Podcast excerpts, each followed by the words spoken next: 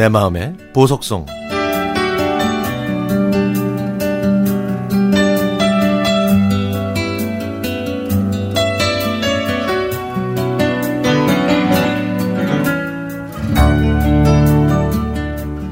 얼마 전에 몸이 안 좋아서 요양차 서울에 있는 친정에 다녀오겠다고 했더니 손자 사랑이 넘치는 시아버님께서 저희 집에 오셔서 아이들을 돌봐주신다고 하셨습니다.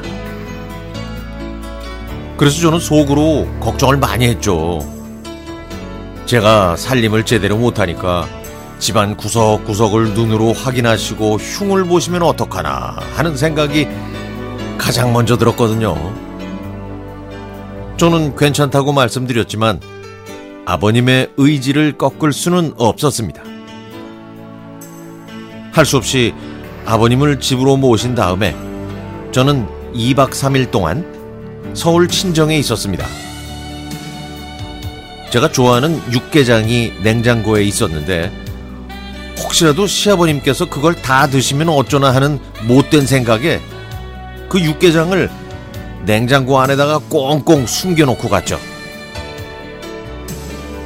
아버님은 젊으셨을 때 자취하셨던 경험을 살리셔서 미역국을 직접 끓이시고는 아이들을 챙겨주셨습니다.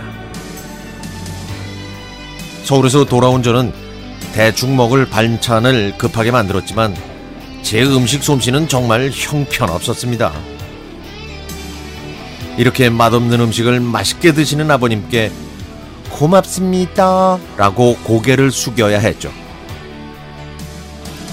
식사를 마치신 아버님은 이제 내려간다고 하시면서 옷을 챙겨 입으시다가 불쑥 이렇게 말씀을 하시는 거예요. 얘야, 그 아이들한테도 육개장 먹이거라. 그 애들 살찐다고 안 먹이는 건 아니지? 맙소사. 아버님이 냉장고 속에 꼭꼭 숨겨둔 육개장을 보셨네요. 저는 정말 드릴 말씀이 없어서 그저 미적미적 고개만 숙이고 있었는데 그때 아버님이 아이들 손에 각각 3만 원씩 용돈을 쥐어주시면서 사랑한다 라고 하시고 뽀뽀를 하셨습니다.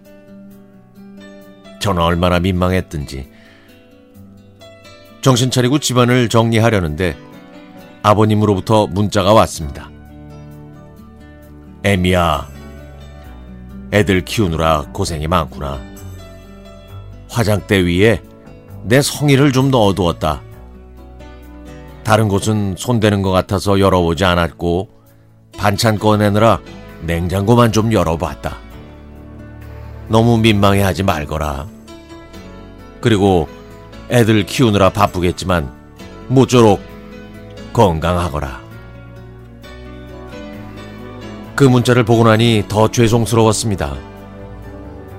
아버님이 놓고 가신 봉투 속에는 아버님의 한 달 용돈이 됨직한 금액이 들어 있었으니까요. 오히려 오셔서 아이들을 돌봐주신 아버님께 제가 용돈을 드렸어야 했는데 그것도 못해드린 이 불효막심한 며느리가 뭐 그리 예쁘다고 돈을 놓고 가셨는지 한없이 죄송했지만 한편으로는 왠지 든든하고 좋았습니다. 아버님의 사랑을 확인할 수 있었으니까요. 아버님이 다시 오실 때는요, 제가 음식 정성껏 만들어서 대접해 드릴 겁니다. 그리고 아버님, 앞으로는요, 이런 속 좁은 짓 절대 안 할게요.